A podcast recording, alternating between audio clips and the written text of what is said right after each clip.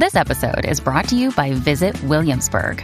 In Williamsburg, Virginia, there's never too much of a good thing. Whether you're a foodie, a golfer, a history buff, a shopaholic, an outdoor enthusiast, or a thrill seeker, you'll find what you came for here and more. So ask yourself, what is it you want? Discover Williamsburg and plan your trip at visitwilliamsburg.com.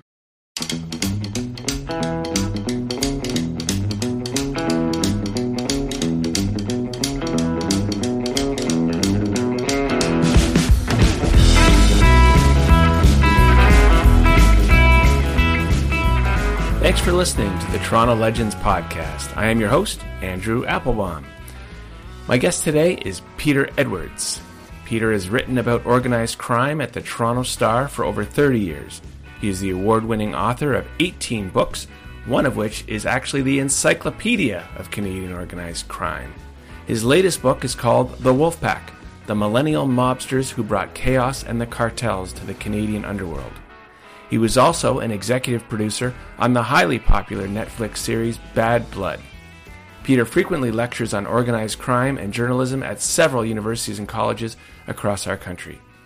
Peter Edwards, thank you very much for being on the show. How are you and where are you? Oh, this is great. I'm in the Toronto area and I, I really appreciate um, the opportunity to speak with you. Well, I certainly appreciate you joining me. Peter, you are a man of all mediums. Your focus is clearly on organized crime, but across so many different mediums newspaper reporting, book writing, TV show involvement, you're speaking, you're lecturing. I guess I'd like to ask which medium do you prefer and how do you work differently among these various mediums? Um, my big goal when I was starting out was was books. Like I remember my uh, parents just revered books, and so um, uh, my dad had a den where he was surrounded by them, and it was a big deal if he put down the book and spoke to you. So that was um, always what I wanted. I remember my my mother. Um, there are some authors as soon as they got the book on the shelf, she she had read them. Um, so in in my house, that was a huge deal. The but the other things, um, and I'm, I'm, doing a lot more now. I've got a great agent, Juliet Forrester, and the um, if you do the book, then you've you've done a huge amount of the work towards getting onto film and TV, and now with streaming, there are a huge amount of opportunities. So it uh, they feed off each other. Like I, um, I like the idea of double or triple dipping. You know that it's in the star, it's in a book, and then it's on on the screen. That's sort of my goal all the time. That the ideal thing would be to get it on a stage too. Like a quadruple dip would be um, the ideal. Well, I applaud your ambition because the quadruple dip is clearly highly sought after, but very difficult to achieve. Let's jump, if we may, right into Bad Blood specifically. This was based on your 2015 book, Business or Blood, about the Rizzuto crime family. I'd like to hear a little about the process where you took it from book to TV show, ultimately getting onto Netflix. And it was there that you achieved this shout out from none other than Snoop D O double G. Um, the Snoop Dogg stuff, to be honest, I don't know. That was one of those mornings where you kind of pinch yourself, and there he is, and he uh, got no money, no anything for it. He just he just put it out there, and um, that that was one of those happy moments, like where you hit the right lottery numbers. The the idea seemed pretty basic. You know, Canada's biggest mafia guy. How did he get it? How how how did he keep it? And how did he feel when he had it? I um before he made it big, I uh, back in the late '80s, I did a book on the Cotroni family, and they were the uh, the ones before the Rizzutos, like they were the biggest then. And my idea was that if I, I learn a lot about the biggest mafia family, then the other ones will fall in. And so it's um, it's a way of learning about kind of not everybody, but all the big ones, just because they um, they'll do business with this guy. And so the Rizzutos replaced them partly by shooting um, some of their um, their competition. I did that book with Antonio Nicaso, who I'm originally from Italy, so that gave us kind of a wider perspective. Um, the the film and TV was just a lucky no not well Mark Montefiore from New Metric um, Media is a very very smart guy. He's the guy behind Letter Letterkenny, so he's um, got a great sense of humor, but he he really likes stories and he uh, latched onto it. And then we the person who deserves all the credit, and we kind of get this guy's glory where we don't deserve it, but I'm happy to take it. Uh, Michael Konyves, he uh, did the scripts and he would um, ask us um, uh, questions just to just to help him. But you you need a a showrunner is just um, just essential, and I didn't really realize that until that thing got going. Now, Bad Blood was two seasons, and if I'm not mistaken, the first season was based on the actual Rizzuto crime family based out of Montreal, but the second season was actually fictionalized. Maybe you can talk a little about your approach in dealing with those two different scenarios in the two different seasons. Yeah, and it was kind of more fun than fictionalized, but the um, the first one, uh, Rizzuto dies, and so you, are kind of in an odd position because the show did well, but the uh, the gangster's gone, and um, so the it was how do we keep this thing going, and so we were really fortunate to have Kim Coates as um, uh, based on a, um, a real life um, sort of underboss of Vito Rizzuto's. And so um, Kim, um, oh, he's just sort of radiates sort of star power. He's on Sons of Anarchy and he's a, um, uh, he's just got a presence. So even though we, we lost our Vito, we had Kim to sort of carry on. And the idea was why don't we move them to ontario? Like why don't we put them you know somewhere between uh, toronto hamilton? You know then you've got the border you've got a lot of different things going on. The um it was kind of odd because a lot of it was filmed in sudbury which you know mm-hmm. the interior stuff's done there the exteriors aren't but um um so the the idea was let's broaden this. And the um and base um uh, the uh, Declan character, Kim Coates, won very loosely on a guy named Reynald Desjardins, who was a, uh, a, a, major underworld person. Well, I do find it very interesting the different presentations of these crime dramas when they're either fact or fiction. You've got things like Sopranos and Breaking Bad, which were completely fictionalized. And then you've got a movie like Goodfellas, which was based on actual people and events. I wonder about your creative process. You had a mix of both Bad Blood Season 1 being based on real events, Bad Blood Season 2 being fictionalized. Truth is stranger than fiction, as they say. Well, some of it's kind of odd because there's a uh, a woman who's the widow of a, a, mob guy who was murdered, and she actually uh, took it quite seriously and wanted to punch out one of the characters. Like there's a female character in in Bad Blood, and she thought she took her as real and wanted to to kind of duke her out. So I took that as a compliment. I mean, she did she never did get her and punch her out, but I thought that um, kind of rang true. A lot of it is, could it have happened? Would it have happened? Um, and I think the, some of those shows, um, like Ozark, they've they've got to have a good consultant for that. Like, there's the real feeling of what would they do? You know, is this possible? And it, it, so we're trying to keep it, you know, that it could happen, that this isn't out of the question, and the fact that some criminals thought that we were talking about um, people they knew or that people they should know because they had a got real strong feeling about them. I took that as a compliment. Well, Peter, it would be great to go all the way back to the beginnings, if we may, back to 1956. You're actually not a native Torontonian, but please tell us about your origins in small town British Columbia.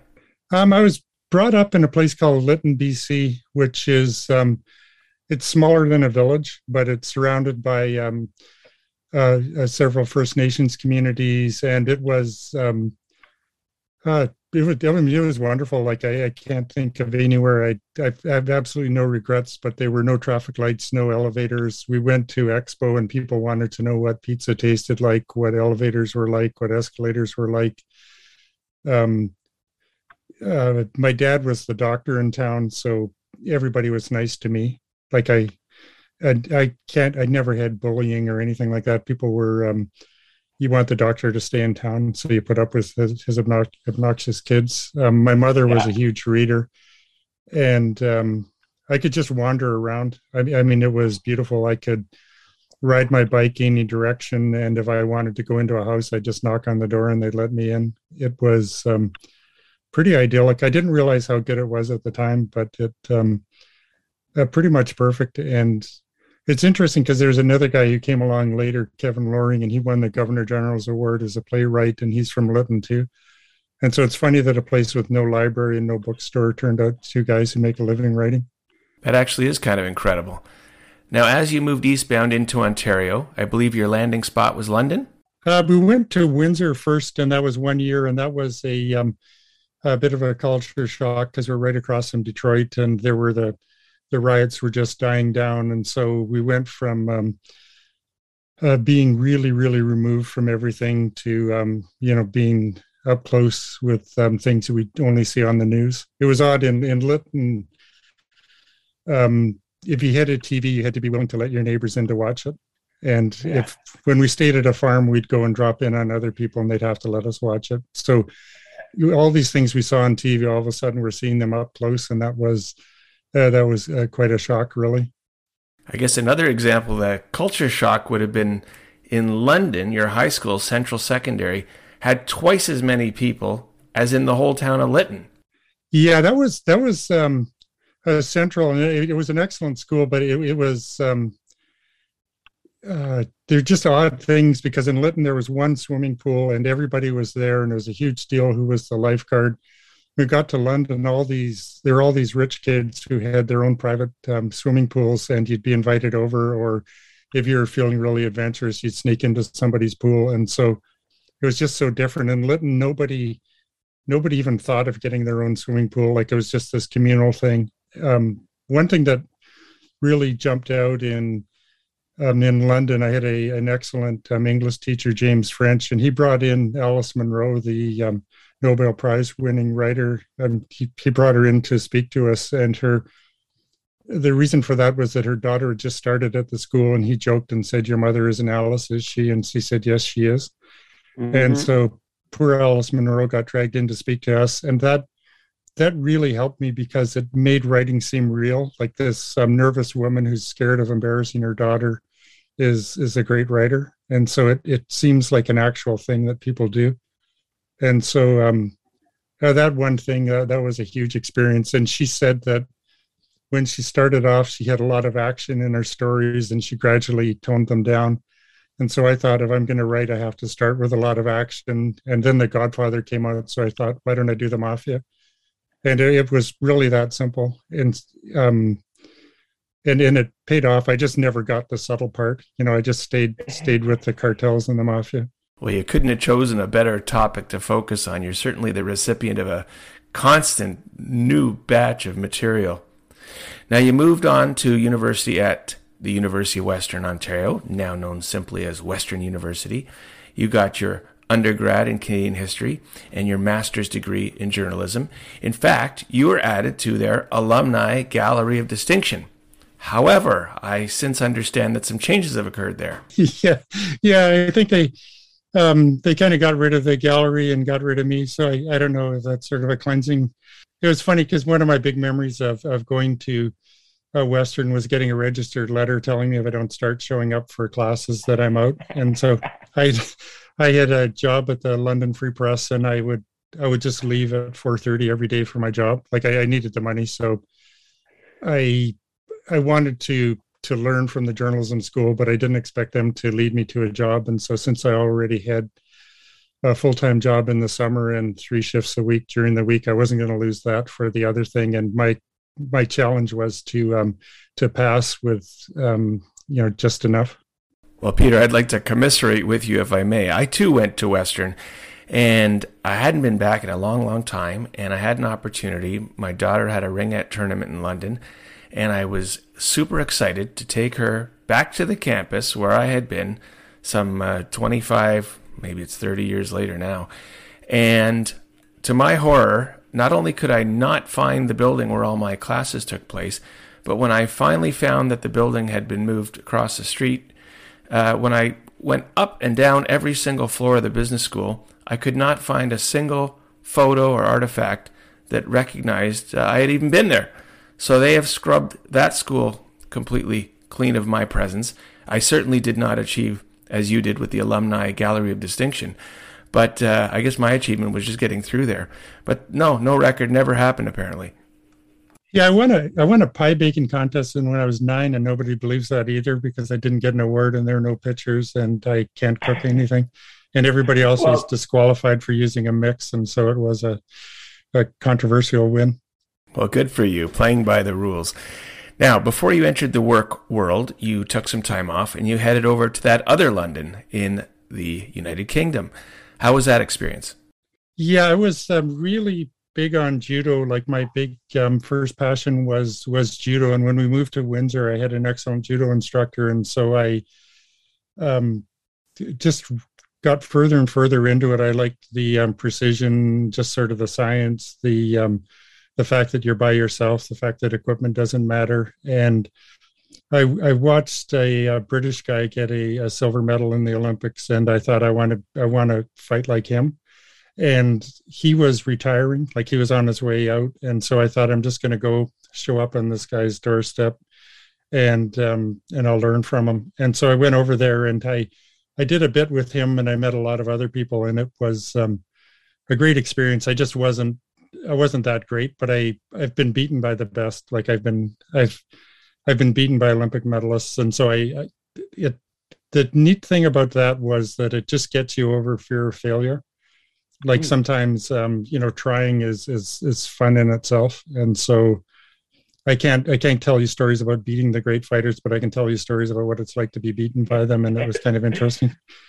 I, I remember once I was a when I was a sports writer, someone telling me that um, it's way easier to be a good marathoner than a bad marathoner. And this was a marathoner telling me. He said that if you, if it takes you five or six hours, you're in agony. If you're fast, you do it in a little over two hours. And so he had a huge amount of admiration for the slow runners, like the ones who just couldn't quite quite hit that level.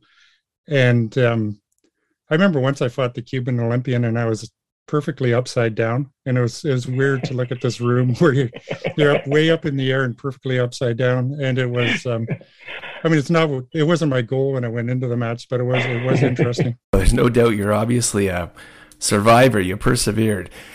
Now, how did you transition over to the Toronto Star, where you've now written for over 30 years? Um, I injured my knees in judo, and so that wasn't going on too much more. Like I, I had I think seven knee operations on my on my left wow. knee, and so it was like I was running out of knee, and I wasn't really getting any better, and so um, I'd kind of gotten quite a bit out of the judo experience, and I I still love it, but um, it clearly was time to move on, and the sport would survive just fine without me. And so I I um I just got back to the writing. I, I enjoyed that. That's always where I wanted to end up. Um, mm-hmm. The um, I, I, just there are a lot of people that I really looked up to that um, um, that wrote, and then a lot of them came up through newspapers, and so that seemed like a way to get paid while you're learning how to do it. And there's always, I think, everybody who writes who's in a newspaper is thinking about you know what Ernest Hemingway did, what people like that did, and so um, um, it just seemed like a natural thing. And then the idea of getting paid to see see exciting things, uh, you know, I just can't see a better job really. So judo's loss was writing's gain. You're now at the Star. The Toronto Star has been in my life my whole life, and I am proud to tell you I am still a subscriber today. I think I'm a bit of a rarity. I am a print subscriber. I still like having that newspaper in my hand. But one of my rituals is Sunday. I go about two thirds through that first section to your column, Toronto Unsolved. I'd like to hear a bit about how you choose the topic for each of your columns, noting that these are actual cases, actual situations that occurred.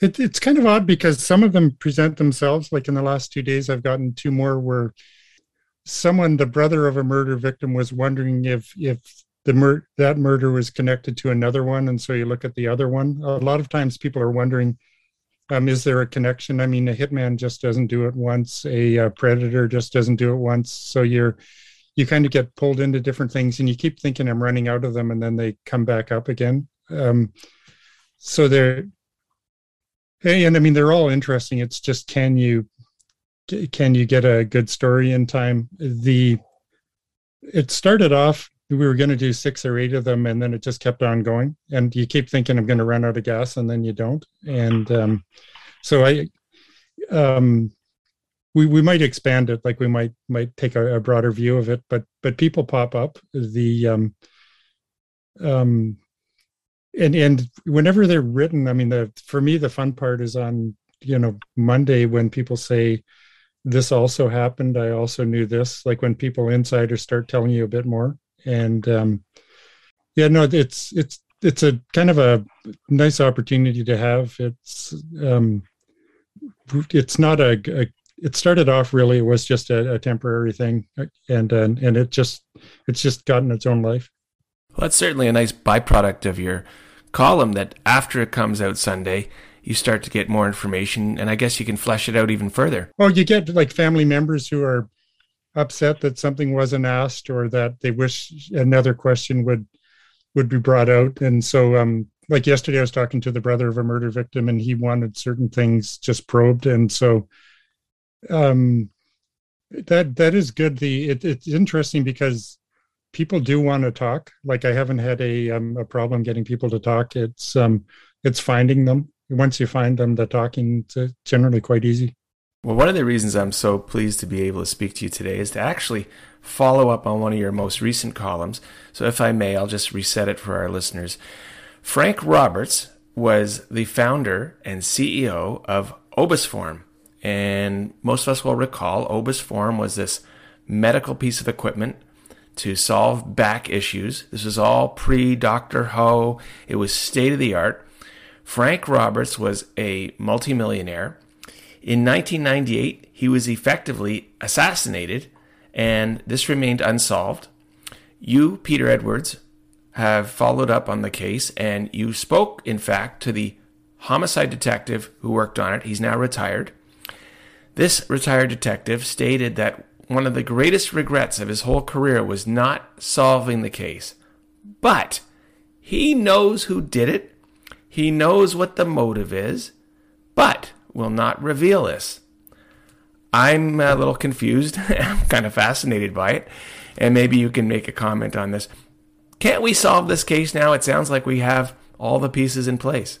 Um, I think what he wants is to energize current police to push on that, which will energize prosecutors. And so um, I think he doesn't want to wreck the case by getting too much out there in public too early, but at the same time, he wants to uh, dust it off and, and show it as winnable. I think that um, the they really do have to prioritize what what they're going to work on. Like they're they're just reams of these cases, and so I think he wants to um, sort of jumpstart things without being too pushy about it. And for me, that's a, a huge bonus. Like I, um, he's a credible guy, and he um, can make good arguments. He's still, you know, deep down a, a, police officer through and through, and so he doesn't want to um, stick some other poor guy with, um, you know, kind of jeopardizing his case while he's publicizing his case.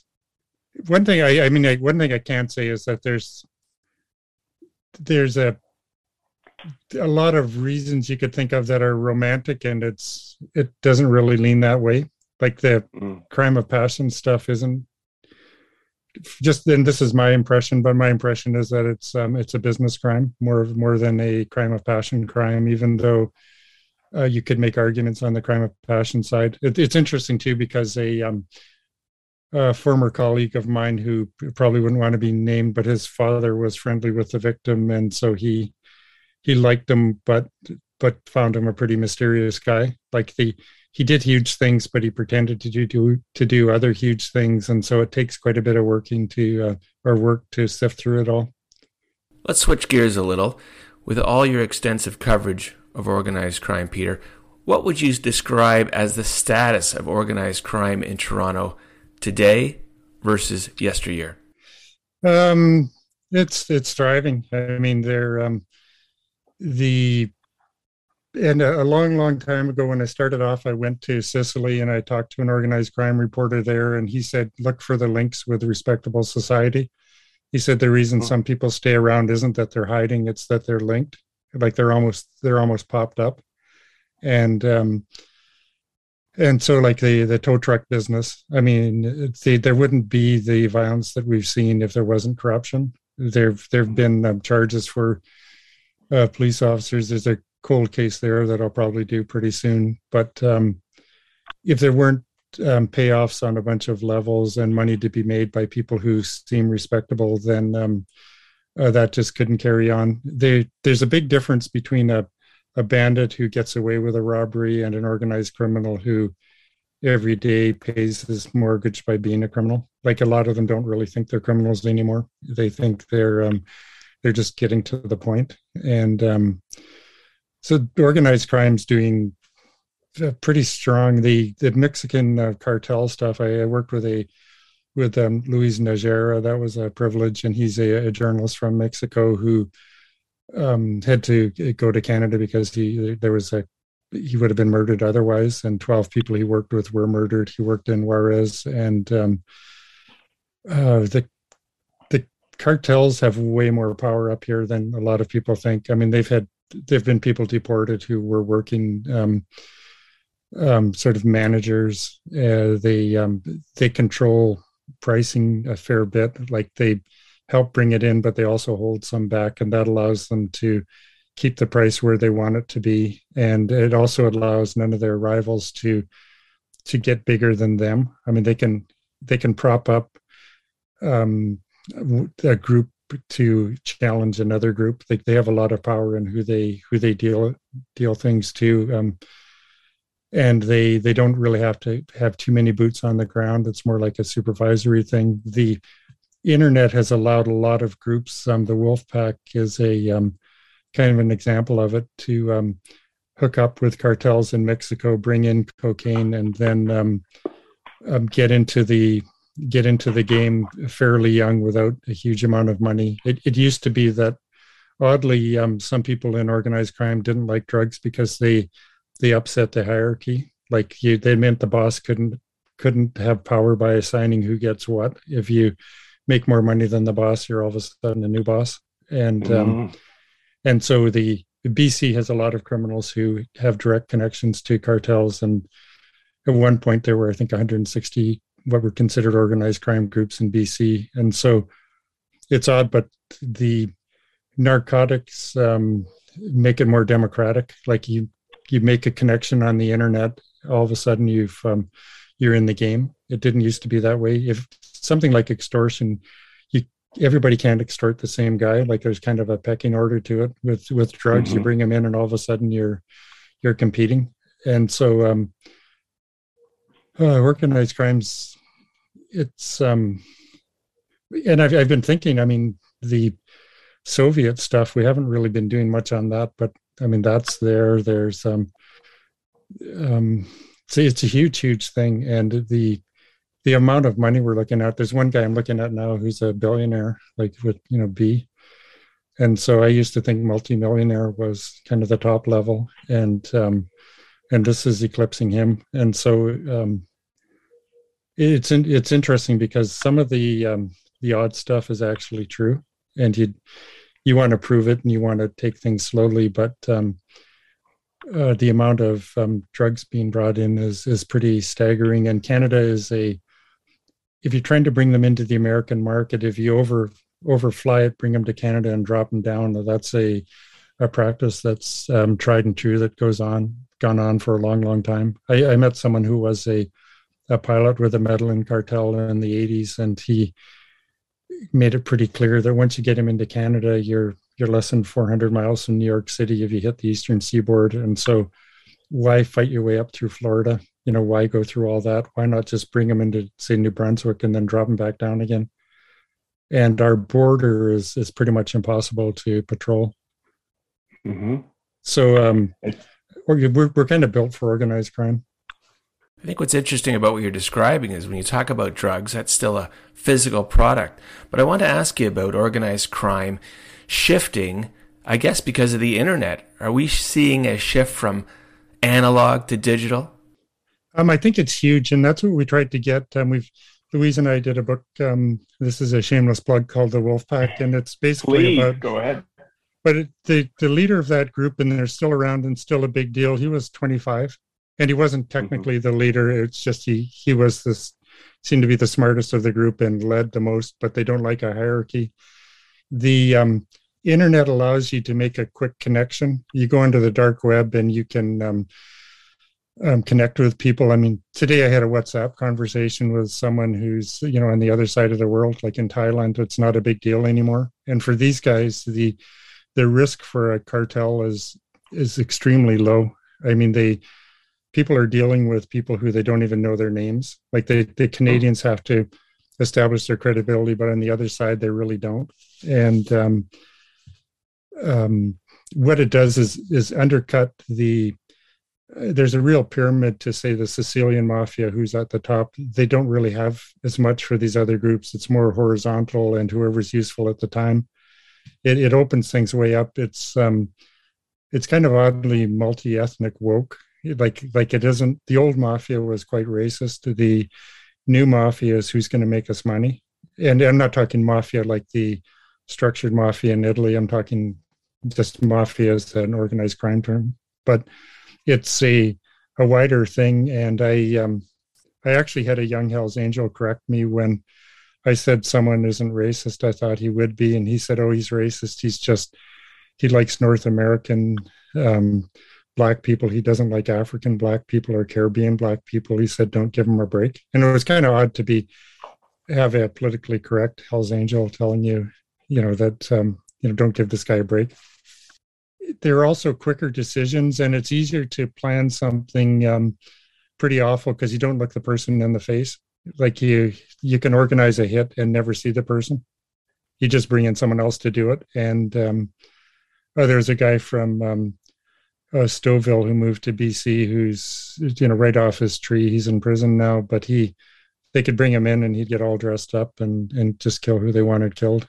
And it, it's not when you're just um, uh, doing it on your cell phone, it's not as it's not as human. There was one um, exchange where one guy was setting up clothing for his his woman's boutique, and so ordering fancy belts and Hermes and all this sort of thing. And the other guy was trying to get three people killed, and there's an odd conversation that um, that was was intercepted where one guy's talking about women's fashion, the other guy's talking about three people he wanted murdered, and then the um, the guy caved on the murders.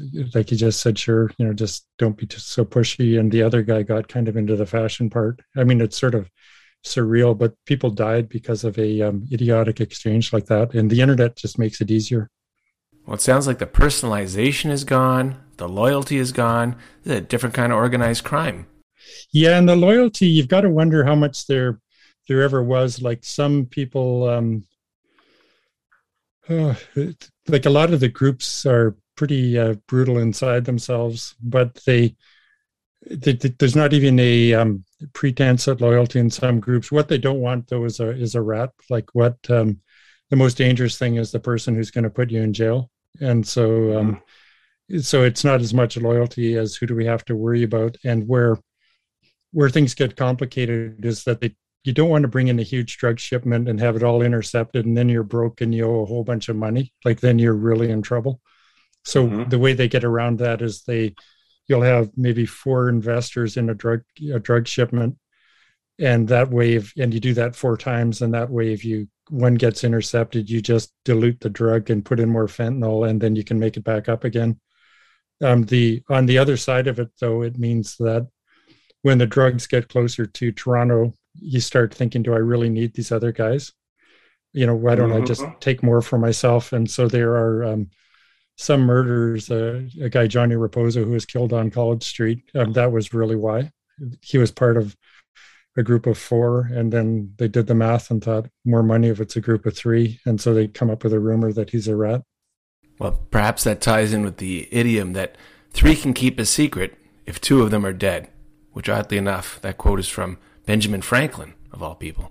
Yeah, and you can, uh, by doing the rat thing, you can, you know, like just blaming the person saying he's leaking stuff. Um, you you can create a um, just sort of an atmosphere around someone where the other ones aren't objecting.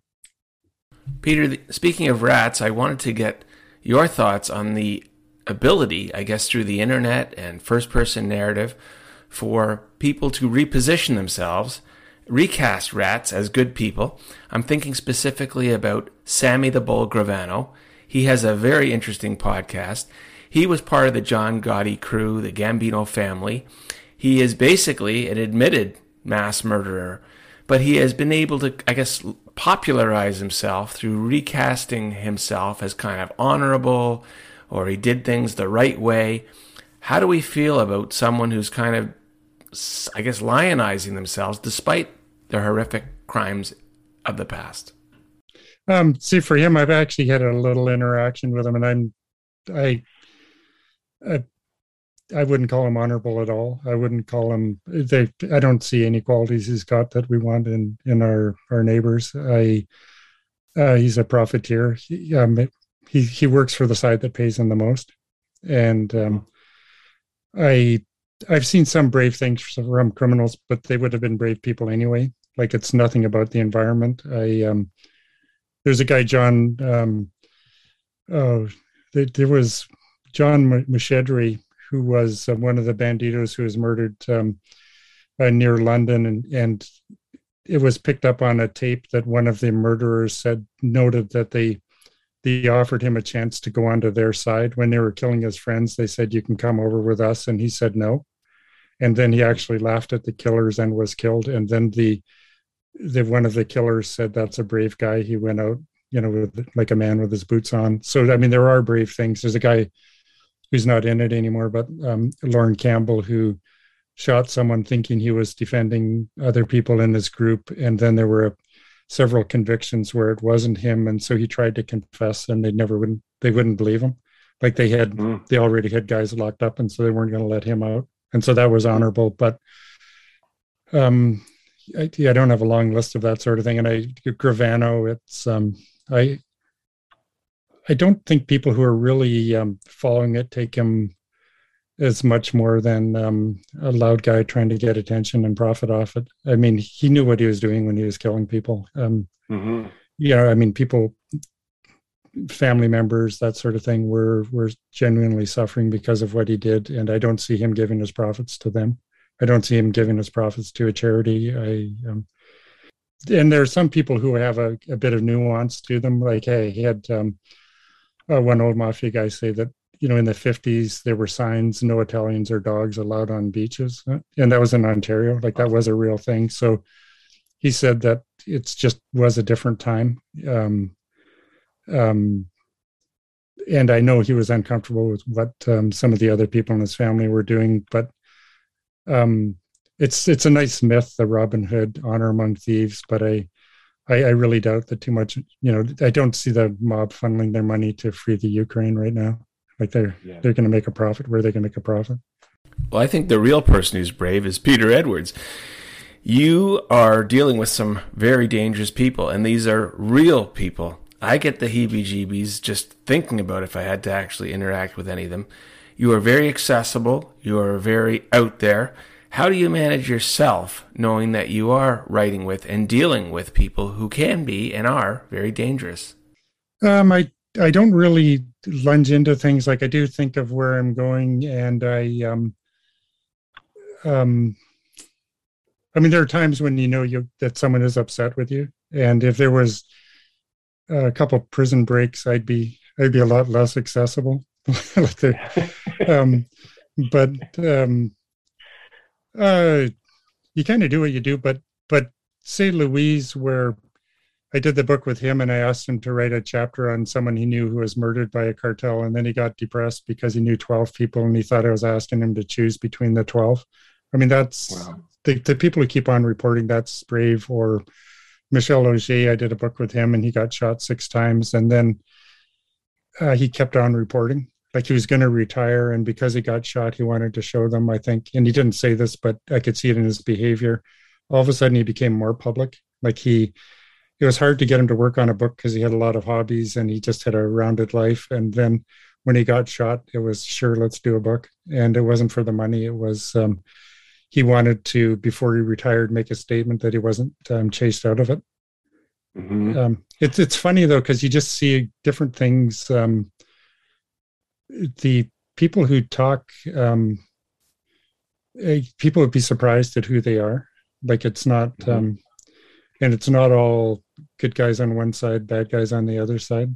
Yeah, and one thing I'm, I'm really in a privileged position is that I work for the biggest paper in the country, and if um, when Michel got shot, it was a huge um, uproar. Laws changed. Um, um, it it really affected criminals, and so I think I think the smarter ones thought, you know, this wasn't a good plan.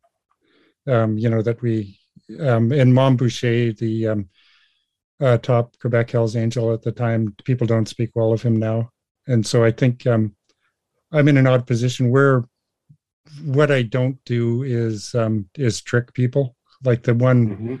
the biggest trigger for the type of people I see um, is tricking them. The reporter I met with in Sicily when I was starting out, he said that you're going to be in danger when you report on ongoing business. Like, um, and I've had some where you actually do take money out of their pockets. Like you say, the this guy applying for this grant is is connected to this guy who's a killer, and and so they mm-hmm. lose the grant, and so that that gets you in trouble. And then another way is by uh, digging too much into personal stuff, and I don't I don't like doing the personal stuff anyway. Like I think that um, you know it's more about deeds, and so uh, like you don't want to be taking cheap shots. And I I'm very upfront that I'm happy being a reporter. I don't want to be a criminal.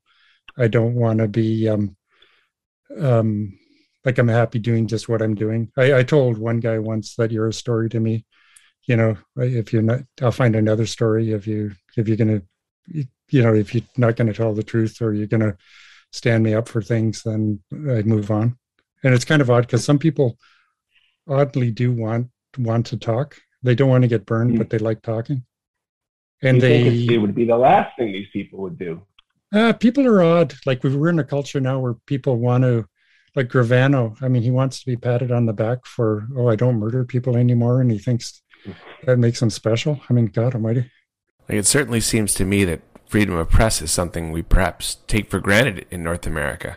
Oh, definitely, and it's something that has to be maintained, and that's where, um, um, well, look at Mexico. I had some journalist from Mexico asking me for advice once, and I th- I thought, you've got to be kidding! Like you're in a different world than me. You know, you're in real danger. I'm, um, I have people shout at me. You know, like like I'm not really all I've had a couple times where where I've been concerned, but but they're in a whole different league, you know, of danger, mm-hmm. and um, we can't let things slip. And the um, it, it is important to just just tell things as you see them, and and if we do an honest job, then that means sometimes we're writing about corruption too, like the um, oh, a lot of things. You know, where did the criminal get his passport? Why didn't he get um, picked up earlier. Who was he friendly with? I met with one mob guy once, and there was a a cop who was with him, like hanging around. You know, like it's sort wow. of yeah, like it's um,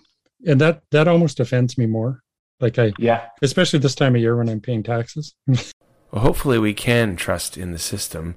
But I'm curious about your relationship with the police and judicial sources and criminal elements how do you manage all of those different relationships? Um, you have to make it that you're you're happy being yourself and you're not on you're not on a team. If you find um, um, like that, um, I say with with police. I mean, some I had once a police officer get upset with me because I was on the radio and I didn't criticize another officer. Like he said, you've been you've been snowed. You know that um, this guy and I've had another guy phone me up and say, "I know you're you're talking to this um, police officer, and he's going to burn you sooner or later. He's a he's not trustworthy." Uh, so it's funny. People, a lot of people, kind of do want you to um, uh, to be there. And I've had some. There was a murder of Bandido bikers, and um, I had people tell me some, you know, on the bad guy's side, can you tell his daughter I'm sorry? and not they mm. didn't take part in the crime, but they felt really badly for the way things had gone. And wow. so I was the person passing on the message. And so they, uh, it's kind of an odd spot. Um, I've had people offer me bribes, and then I've said no, and then they they just kind of shrug their shoulders, like whatever. You know, it's sort of like mm. you go, you try and buy a pizza, and they say no more pizza today, and they just shrug their shoulders and go on. But if I like it wasn't a dangerous thing to say no, but it was um, it sort of defined the relationship. One thing I wanted to talk about was the amount of information that goes public. Uh, your colleague Kevin Donovan has been frequently chasing down information, not getting this information made public, and it's been interesting to me the extent that both he and the Toronto Star have gone to make information public specifically about this high profile murder case in Toronto, the Sherman murder case. And I was wondering what your experience has been and how how much you've come across this kind of balance between information that has remained sealed and information that has been made public. Yeah, and that's one where it's just a different um, different sort of um, different world he's working in because I'm I'm more dealing with um, uh, people directing me to things, and or I'm dealing with people highlighting things, and um, it's generally not out there in the court paper, or if it if it is, it's it's sealed up pretty tight, and so um, if um, I'm trying to think how to answer your question without getting myself in trouble. But I'm, but you, you, you want you want to um, uh, people to kind of open up, but um, but it's not as much um, filing an application. It's more um, kind of being pointed in a good direction, and mm-hmm. and being so. I mean, the Sherman case is very very interesting, but it's just not what I do. And so I, mm-hmm. I almost, um, I'm dealing with so many schemes from the stuff I'm dealing with that I, it kind of short circuit my brain if I went in on that one. Let's lighten things up a little, Peter. I'd like to ask you about some of your favorite Toronto things to do or eat or be at. I'm going to ask you for two. One of them can be more familiar. We all love to go to the CN Tower, for example. But I'd appreciate if the second one can be a little more of a hidden gem. So, what do you love to do in Toronto? Um, St. Lawrence Market. I mean, I, I, just you can't.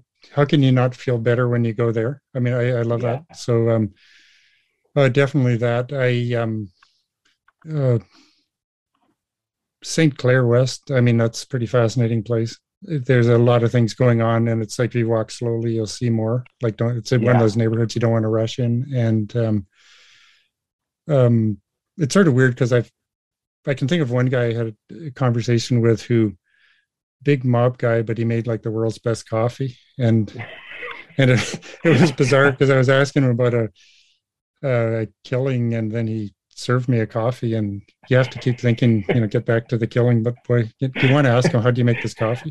I, I kind of like those quiet things where if you go slowly, you see more. And um, yeah, I, um, there's a lot though. I mean, Spadina, I, I love, you know, where the, like think you know the Rolling Stones and the El Mocambo, you know, way back when in the late seventies, yeah. that sort of thing. So yeah, there's a lot. The um,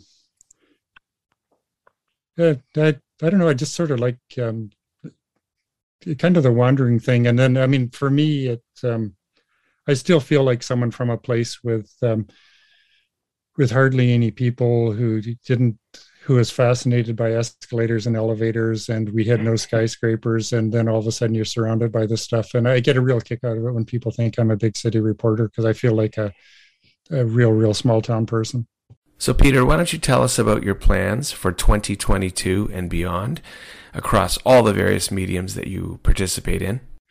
Yeah i'm trying to there's a couple things where i'm doing them with other people so i don't really have their permission to to go too far into it but there's a um, uh, one is kind of a um, uh, historic, um, like it's not an organized crime one, but it's a, um, a, pretty fascinating, pretty fun one. But I just don't have the the co-author's permission right now. And then another one where it's got a real organized crime strain, but you'd be very very surprised what else it's tied into. I love wow. I love the ones. Um, for stories. And a long time ago, um, Michel Auger, who I had a huge amount of respect for, um, who helped me out a lot at the start, he said that the best stories are when you combine two food groups and when people don't expect them.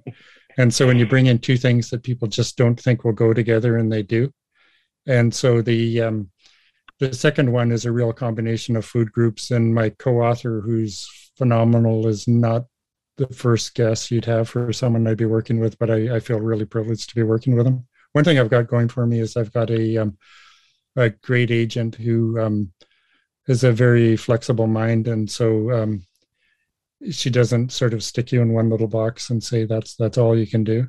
I, I mean, the, the weird yeah. thing is the story's a story, and I was before organized crime, I, I wrote entertainment and I was a sports writer, and I I love that too. So it's not like I'm you know I, I could have gone in other directions, and I was happy in those directions. And my um, hero for quite a while was Milt Dunnell, you know, the sports okay. columnist at the Star, and then Scott Young who, at the Globe. I mean, those were people who um, uh, I, I was just like uh, uh, devoted to their writing, and so um, yeah, I, I, know I haven't really answered your question, but it, it went.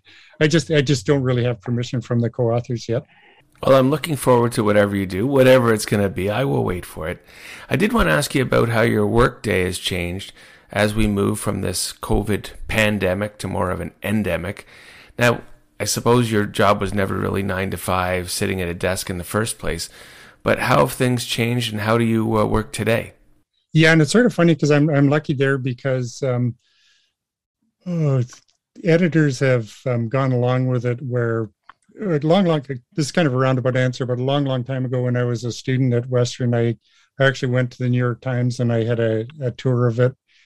And the tour guide said that an editor stood up on his desk and said, Why, what are you people doing in here? Stories don't happen here. Get out on the streets. And so hmm. I've been milking that for quite a while. And I, um, my editor is happy um, me saying that there's there's not enough organized crime, you know, at One Yonge or there's no organized crime at One Yonge, and so I've got to go somewhere else. And they they really just want stories from you. They don't need to stare at my face. And so I um this is kind of an odd one, but I had once where I hadn't emptied my mailbox in I think two months, and when I went in there, there was a threat waiting for me, and oh. I hadn't I hadn't known I was being threatened, and there was a razor blade and a really nasty letter, and kind of the threat time had expired so the person thought i had toughed it out and stared him down and i just not cleaned out my mailbox and so i got through the thing and he thought i was braver than i am but um, yeah and it was just being basically being sloppy where it paid off and so I, I put in like the full amount of hours for the star but it but it's at different times like last night i was working at 11.30 at night and sometimes i'm working at um, 7 in the morning but i I've got other things that if I can pop in the other stuff like the uh, film and TV. Um, there's a big meeting going on today, and that'll that'll be interesting. That might take a bit of time, and then um, um, I, I really believe like a change is as good as a rest, and so I do better doing three things and just bounce when I get bored with one, bounce to another, and then bounce around again. And um, uh, so I'm I'm in a, a, really nice position where I've got a um, an understanding editor who um, doesn't doesn't micromanage and and just wants you to do a job. Not he doesn't need to control you. So I am really freedom. Yeah, that, and I haven't always had that. I mean, I've I've worked at places where um, you sort of run to get in there, and then you can go to sleep, but you just have to be sitting there. Uh, I've got a um, a really good situation now where it's just um, results or what they want, and um, um, so we it's just better for everybody. I, I'm very conscious of um, film and TV stuff right now, though. Like I, I'm constantly thinking about that, and I um, um, it, it actually helps me with the real life stuff. It sounds bizarre, but it helps me connect with actual criminals. The bad blood's been great for me as far as um, oh, someone on the borderline shady side of life said that's not the way people talk. And I said, oh, it's the way they talk on the TV show and we like it. And he started laughing and told me some more stuff. Like, like it, it's people like oddly a connection like that. Well, certainly it's interesting to see that there's an intersection between fact and fiction. Yeah, and I, it I, there's actually a really good article in the New York Times. Um, there was one recently just about how criminals copied The Godfather and The Godfather copied criminals, and I, I know that show Ozark must have they. I should research it, but they must have someone who really understands how things go because I haven't felt any false moments in there. Like like it really mm. is the way it works, and there are some kind of tough hillbillies whose groups don't have a name and they act like they're sort of law abiding, but they're not. There's a lot of that sort of thing. And some of the smartest criminals I've met are the ones who who don't need the pat on the back and they don't need a uh, patch on their back. Some of the smartest bikers are the guys who've quit biker clubs and are just comfortable on their own. And and some of those them are the ones I'd be most concerned about if they got upset with me. I had um, mm-hmm. One guy I was writing about where one of his friends said, "Let's go for a walk," and then he said, um, "I love that guy. If something happens to him, we've got a problem." And uh, it, it was interesting because I knew I knew that was a problem. You know, like I that guy would do it. He um, yeah he actually set someone on fire once. Like I know that guy it, eh, but he doesn't need a patch on his back and he doesn't need to be called a president. He um, he's comfortable in his own skin to a scary degree. Well, if I didn't hear it from you, Peter Edwards, I wouldn't believe it. Again, proof that truth is stranger than fiction. As we wrap up, again, I really want to thank you for being on this podcast. And where can everyone follow, reach, or read Peter Edwards and this is absolutely the time for any and all shameless plugs. Okay, my big shameless plug is I've got a website, um, peteredwardsauthor.com, and I'm quite proud of that. And you can watch the Snoop Dogg um, um, thing where he's in the back of his car talking about bad blood, which I'm I'm thrilled with. And that if you want to contact me, you can do it through that. And um, I'm I'm happy to um, communicate with people. I can't guarantee an intelligent response, but I'm happy to hear from you. Well, I'm very much looking forward to what's next from you. And again, I just want to thank you for taking the time to be with me today. Oh, thanks. I really enjoyed that. And thanks for being so prepared. I really appreciated that. Thanks for listening to the Toronto Legends podcast. On behalf of Peter Edwards, I am Andrew Applebaum saying mahalo.